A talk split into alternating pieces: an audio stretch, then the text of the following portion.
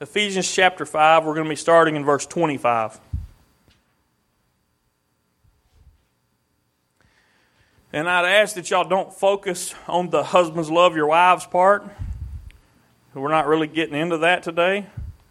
Where we really want to focus on is the comparison they're making here. Verse 25 says, Husbands, love your wives, even as Christ also loved the church. So, this is what we want to focus on how Christ loved the church. He gave himself for it. Remember that song we just sang? Jesus paid it all. He gave himself for you and me. How many people can you say that about today? That gave themselves for you, gave themselves that you might have a, a better life or live at all. you know, there's just not many people you can say that about. But Jesus gave himself for his, his church, his body, his, his heirs, joint heirs. He, he gave himself, he offered himself up that we might have life.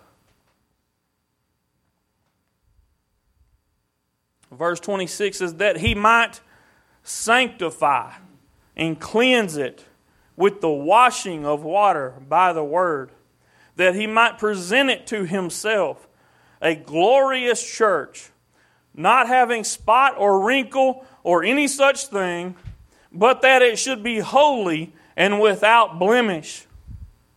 Okay? The purpose in Jesus offering himself as a sacrifice for our sins is that we could be washed and made clean and be holy and be in relationship with Him. Okay? Y'all, we need to understand the details of what He's saying here because it's overlooked many times. Many times it's, it's uh, I don't want to say belittled, but it's, it's minimized. Okay? We, we are saved, we move past salvation, and somehow we lose sight of the fact that there was a greater purpose than just us being saved. Okay? Yes, we had to be saved because we were destined for eternal death in hell. But beyond us being saved, He doesn't just want people, He wants people that love Him and that want to come into fellowship with Him. I want you to understand just being saved does not, uh, is not the end of you coming into fellowship with the risen Savior. It says that He might sanctify and cleanse it Sanctify means to set apart for His purposes. I think we all understand what cleanse it means to make it clean. That's, that's pretty easy.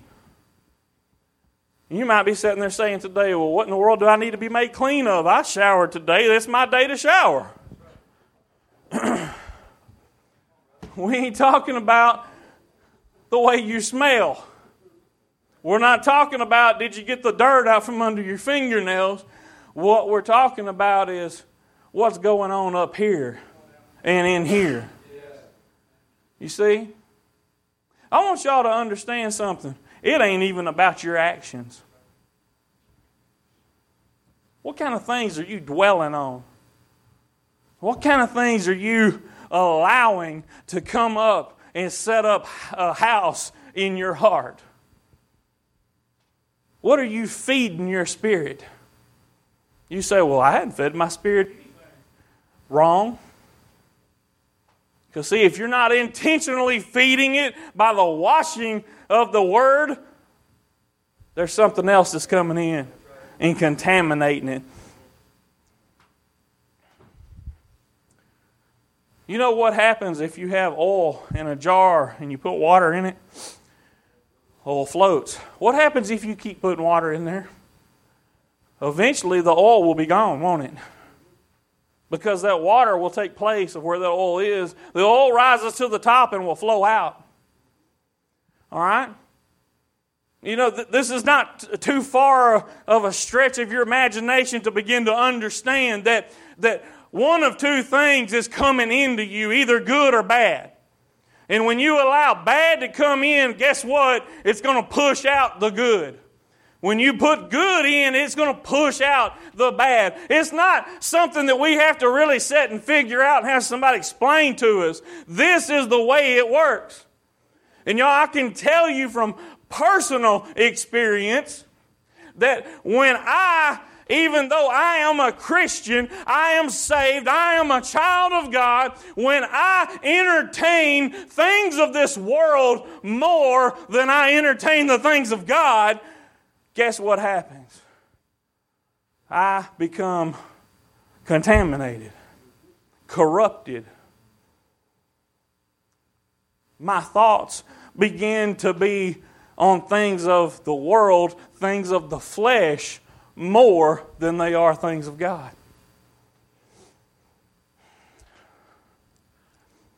He offered himself so that he could have us sanctified, cleansed, set apart, different. So, does salvation take care of that? One time it does. What happens after that? You see, I'm not saved day after day after day. I am saved. That is a that is a state, okay? It's a state of being, but there has to be something that continually purges me.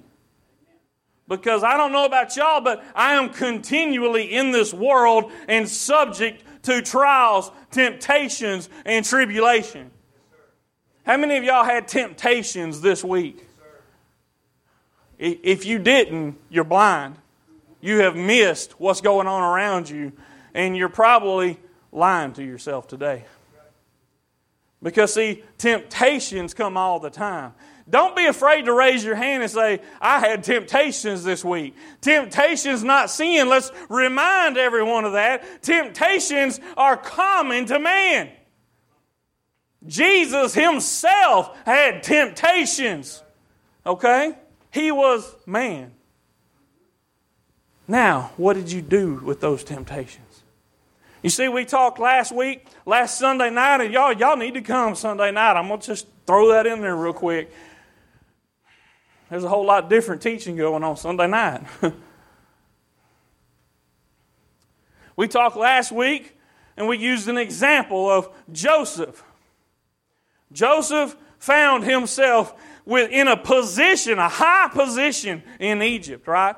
The Pharaoh had begun to trust him with all sorts of things. And the Pharaoh's wife kind of had designs on Joseph. She wanted him to come and sleep with her and do things that are not godly and not righteous. And what did Joseph do? I, I want to point this out to you today. If you weren't here Sunday night, or if you maybe you have lost sight of it through the week. What was it that Joseph did to deal with the temptation? He ran from it. He said, I'm not going to stay around and find out how strong I am. Y'all, there ought to be an awareness in your heart and in your mind of what your weaknesses and strong points are. There are certain things that each of us must deal with. I'm not just talking to the guys today, I'm talking to each and every one of you. You know what your weaknesses are and what you should do instead of working to, uh, to build up your walls around you to strengthen yourself against them. You need to just flee temptation. Just get away from it. Do everything you can to avoid it. Just stay away from that thing because you know when temptation comes, once again, I can tell you from personal experience. When temptation comes, I am weak and pathetic, y'all. I just have to avoid it. I know when I put myself in certain situations, I don't know how I'm going to make it. Sometimes I do, sometimes I don't. You know what? The best thing for me to do is just stay away from it. Because I know I don't have to deal with it then. And you know what happens when I do that? I'm able to remain pure and holy. Y'all, I, I, talked about this last Sunday, and I know y'all are going to get tired of me hearing me say that. But listen, you missed out on something. Holiness is something you must hang on to. Okay? From the moment that you go to God and say, Father, forgive me of these sins, He washes you clean. And in that moment, you are holy. How long does that last? That's up to you. I didn't say it was up to God. See, when God does something, He does it right. He didn't make me a little bit clean, He cleaned me. We, we hear so many analogies where they use the, the phrase white as snow. Y'all ever watch snow fall? It's not dirty, is it, when it, before it hits the ground? And when there's a good layer of it, when it's fresh snow, man, it's just as white. You can't get no whiter. Now, after it's on the ground, especially here in East Texas, after a little while, it gets contaminated, don't it? But when it is fresh, when it is new, it is as pure and white as, as is possible. And y'all, we are the same way. When we go to God and He washes us and cleanses it don't get no cleaner, okay? And you say, well, even after I do that, I still have thoughts. Maybe it didn't stick. Listen, temptations come. You can't change that.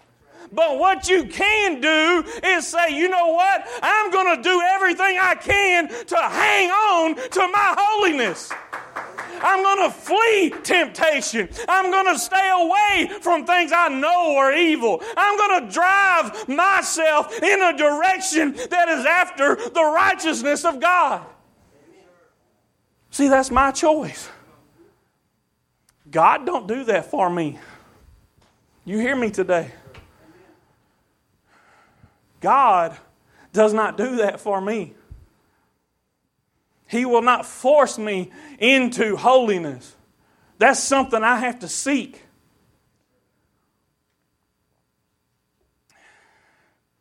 God is faithful to always provide it, though.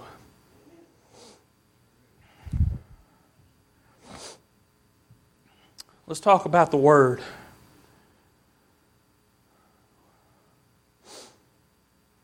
Verse 26 says, Cleanse it.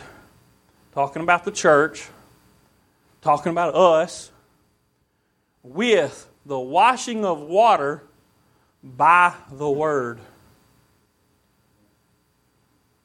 You say, What does the Word have to do with making me clean? Well, God does the work, okay? But there's something you need to know. How do I stay clean? What is the appropriate way, the appropriate method for me to go about being righteous? You see, the Word is the thing that declares to you what is sin. The Word is the thing that also, at the same time, instills hope and faith within you, knowing that it's possible to live a life without sin.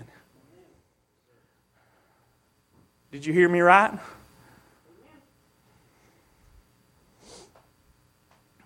Some of you may be sitting there saying, wait a minute, it's not possible for me to live without sin.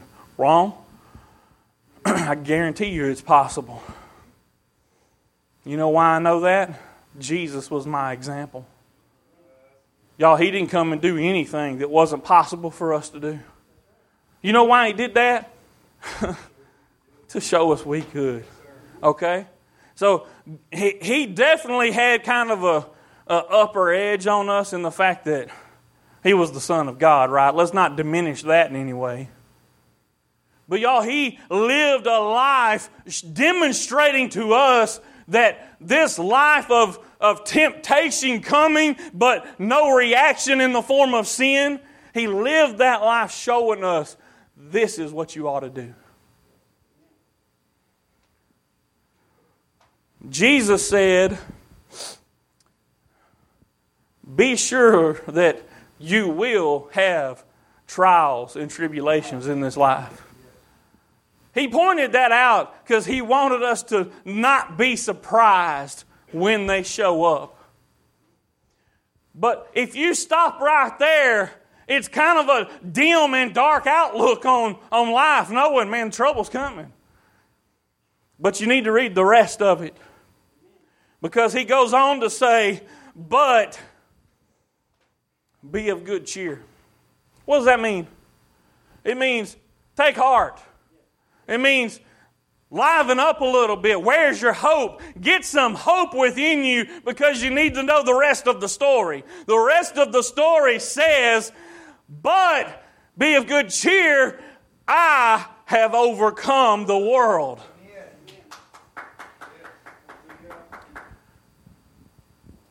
Do you hear me today, church? You see, he lived an example for us. He said we need to live and be holy. What does the word have to do with this? Well, I'm going to tell you real quick. Ephesians 6 and 17 says, And take the helmet of salvation and the sword of the Spirit, which is the Word of God. That's my weapon. What did Jesus use against the devil when temptation came? The Word. He didn't grab a magic wand and start waving it around. Y'all, he didn't make miracles happen to demonstrate his power to Satan. You hear me today? He didn't, he didn't have to speak some mighty prayer and eloquent things. He didn't go there. He just spoke the word of God to him. And I want you to see the devil's reaction. He tempted him in one thing. What, what are the things he tempted him in? He tempted him in things of the flesh. He tempted him in things of pride, lust of the flesh, lust of the eyes, and, and what was the third one? Um, huh? What was it, John? Pride of life. That's it. Okay. So he tempted him in those three areas. When he came at him with one, Jesus responded with the word, and the devil moved on to something different. Okay? That's important to note.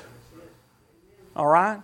Eh, eh, you really need to focus on these little details, people. As you read the word, you need to dig into those little details because he didn't keep hammering him on the same topic because Jesus gave an appropriate response to him on that topic. He moved on to something else. Well, if I can't get him there, I'm going to get him with this. He does the same thing to you all the time. Here's the difference, child of God. Satan comes at you and attacks you, and you're weak and, and you submit to temptation. What does he do? He returns and hits you again in the same area, and he drives that stake a little deeper every time. And when we don't respond with the Word of God, you know what he does? He says, Aha! I found a little nook and cranny I can get into and begin to drive my wedge in and he begins to pull apart your armor because you have let him within the, the area of attack instead of keeping him at a distance. Hear me today, church.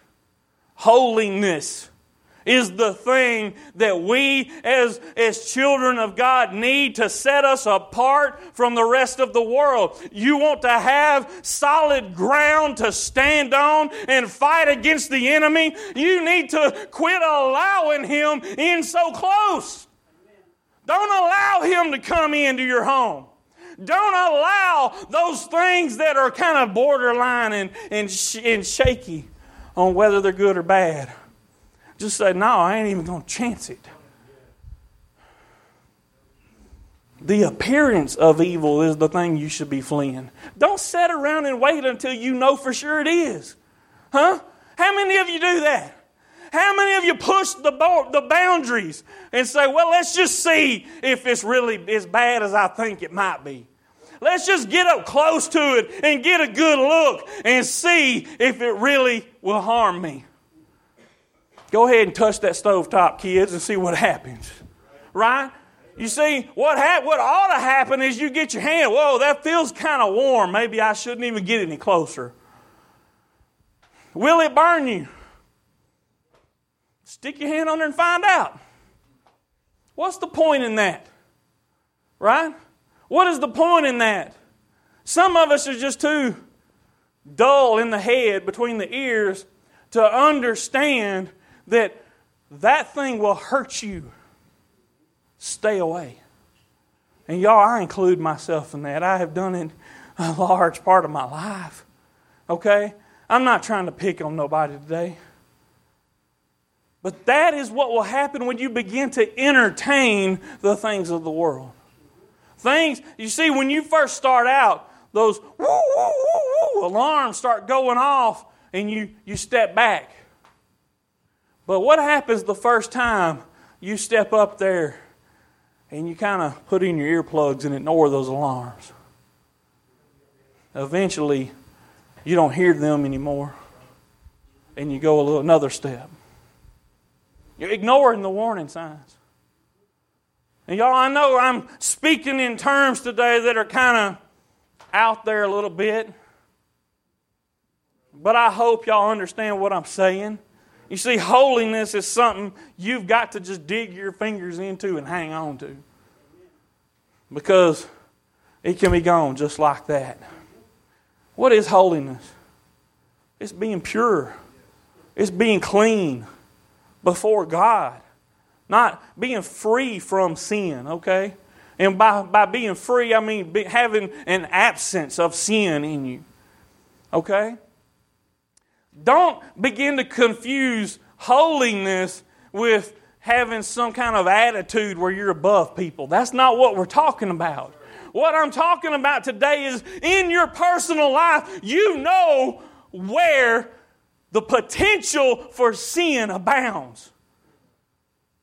You have full control over whether you sin or not.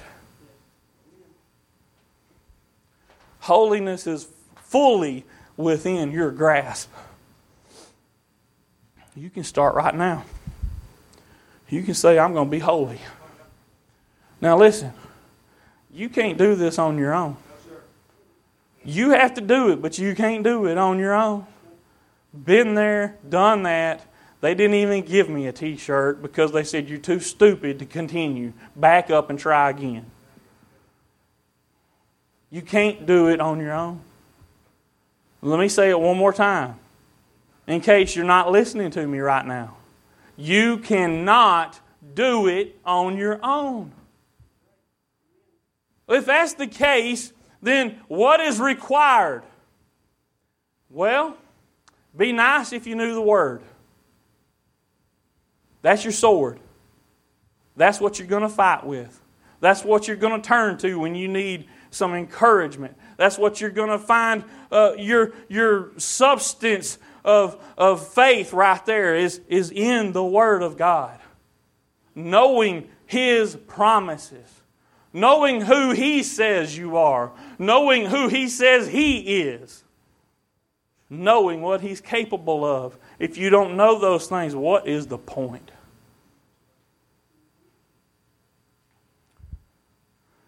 Verse 2 of Romans chapter 12 says, Be not conformed to this world. You know, we probably could just stop right there and just spend an hour and a half talking about nothing but that because that is what we see all around us today. Is people wanting to conform to this world's image. I ain't talking about necessarily the clothes you wear or the cars you drive. I'm talking about your moral standards right now, people. And listen, I'm talking to a house full of Christians today. I'm not talking to a to, I'm not at a, some revival meeting talking to a house full of sinners that don't know Jesus. I'm talking to a house full of people that claim to be children of God, and I know that most of you are. Okay? Don't be conformed to the image of this world. Listen, Jesus didn't come and die and sacrifice himself for you so that you could just keep on living however in the world you want to live. That was not the purpose. What was his purpose in coming? Because he wanted fellowship with you. He loved you so much and desired you so much that he sent his son to die in your place. Just so that he could just have you and be in communion and have conversation and spend time with you. And when you entertain the things of this world, you just make that impossible.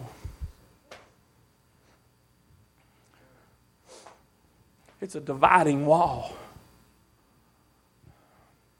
Some of y'all are sitting here today, and if I were to ask you this question, I don't know what your answer would be, but you do. When's the last time you heard from God? When's the last time God spoke something into your heart and, and, and He just blew you away? Some of you may say, never. I feel sorry for you. Some of you may say, man, it's been 10 years. I feel sorry for you. Do you know there's preachers in churches today that would have the same answers? Haven't heard from God. There's something wrong with that. Y'all, Y'all, listen to me. There's something wrong with that.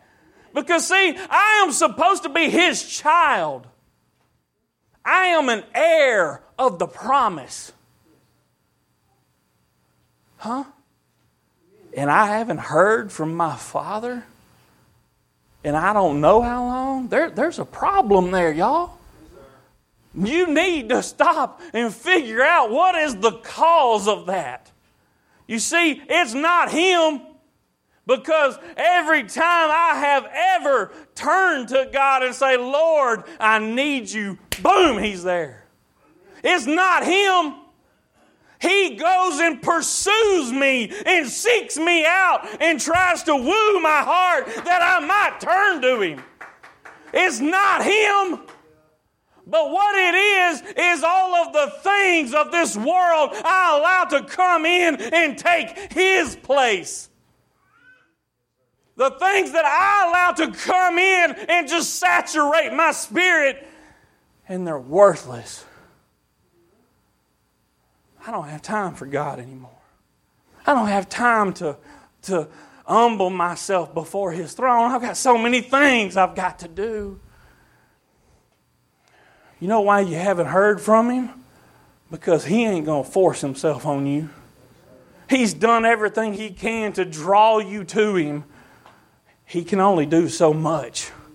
At some point, you have to respond. And you have to say, I want holiness.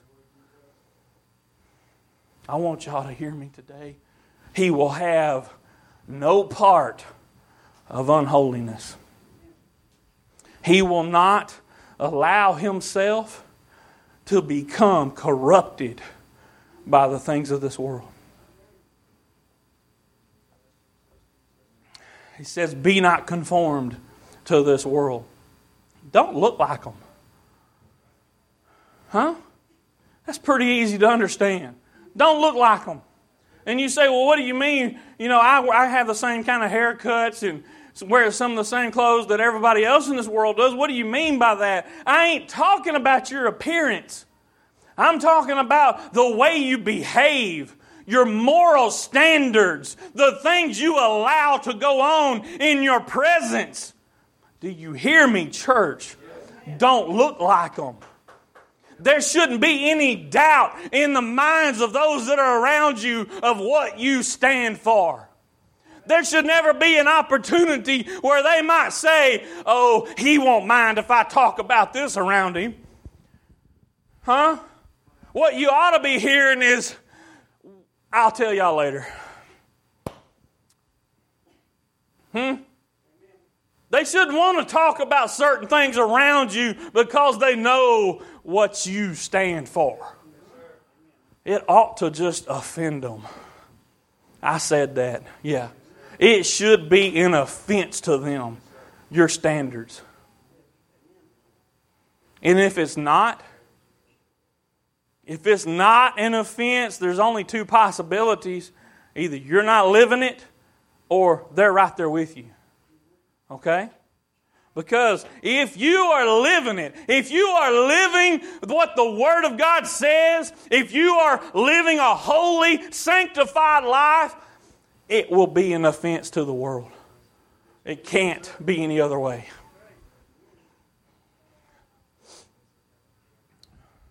Be not conformed to this world, but be ye transformed. What does that mean? It means I was one way, I need to change into something different. Not the way I was before I was saved, but more like the image of Christ. Be ye transformed by the renewing of your mind. What does that tell you? It tells me my outside appearance ain't got nothing to do with what he's talking about right now. Quit judging people by their outside appearance, by the way. Hmm? Y'all hear me today? Because everybody sitting here kind of looks the same, right? I mean, we all, we all kind of look, in general terms, the same. Nice, clean cut people, right? we keep our hair reasonably reasonable lengths and we wear decent clothes when we come to church. We don't see a whole lot of tattoos and ear piercings and long shaggy hair in the building today do we? All right but what if one walked in? Huh? What's the first thought going to go through your mind i know what's going to go through mine and it's wrong because see this doesn't say anything about changing your outside appearance now, will those things change later? Maybe. But I, some of the finest Christian men I've met have not looked anything like me. All right? So, if God so chooses to clean them up, that's fine. That ain't what matters. Pardon my East Texas today. Be not conformed to this world. Remember what we're talking about. We're talking about your moral standards, the way you behave, the things that you convey to those around you. Be transformed by the renewing of your mind, not the cleaning up of your body, that you may prove what is that good and acceptable and perfect will of God. Those things are achieved by your mind being conformed to the image of Christ not this world. Some of y'all got shows on your DVRs at home right now that you'd be absolutely ashamed if somebody found out they were there. Huh? Some of you have done things this week that if somebody found out in this church, you would just be absolutely mortified.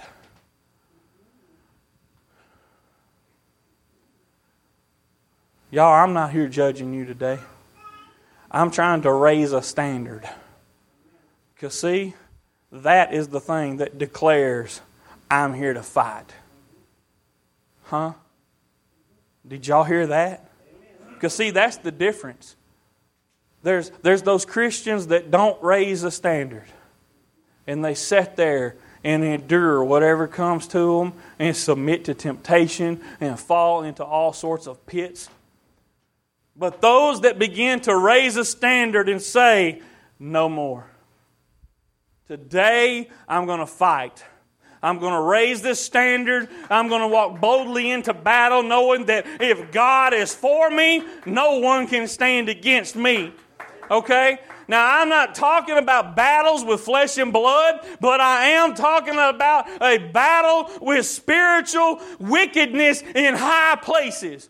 What I'm trying to tell you about today is that there is an enemy coming after your holiness on a daily basis. Don't let him run over you. Don't let him steal it from you. Because I don't know about y'all, but my holiness, it comes at a price. And it takes a lot of work and a lot of effort, a lot of diligently putting myself into the Word and seeking God to maintain it. I don't want to just lay down and let Him have it. Huh?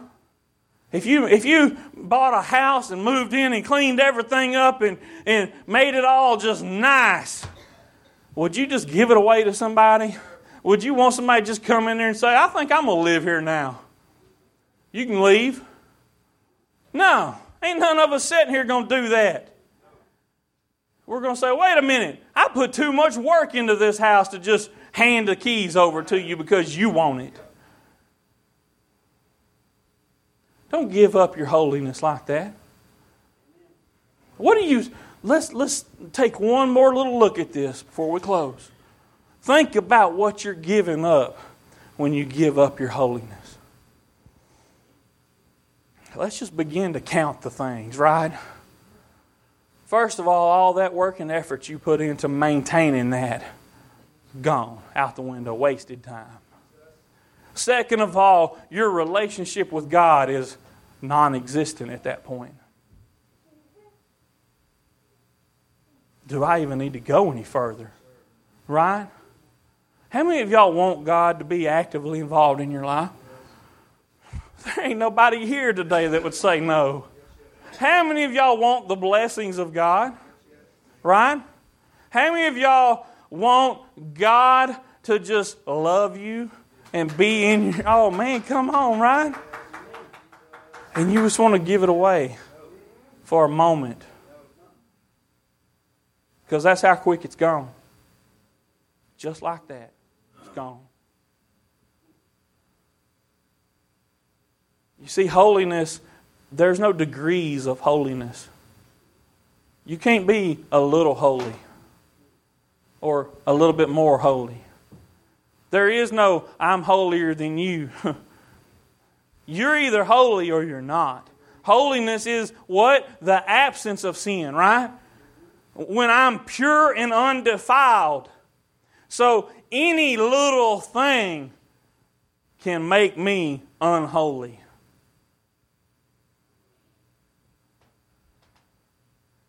It's hard to hang on to, ain't it? See, I'm not sugarcoating this today for you. I'm not here to tell you that, oh, just you'll be all right. Y'all, it ain't going to be all right if you don't fight for it. It ain't going to be all right if you don't raise that standard in your life and in your house and say, I am going to be holy because He is holy. Only you can do that.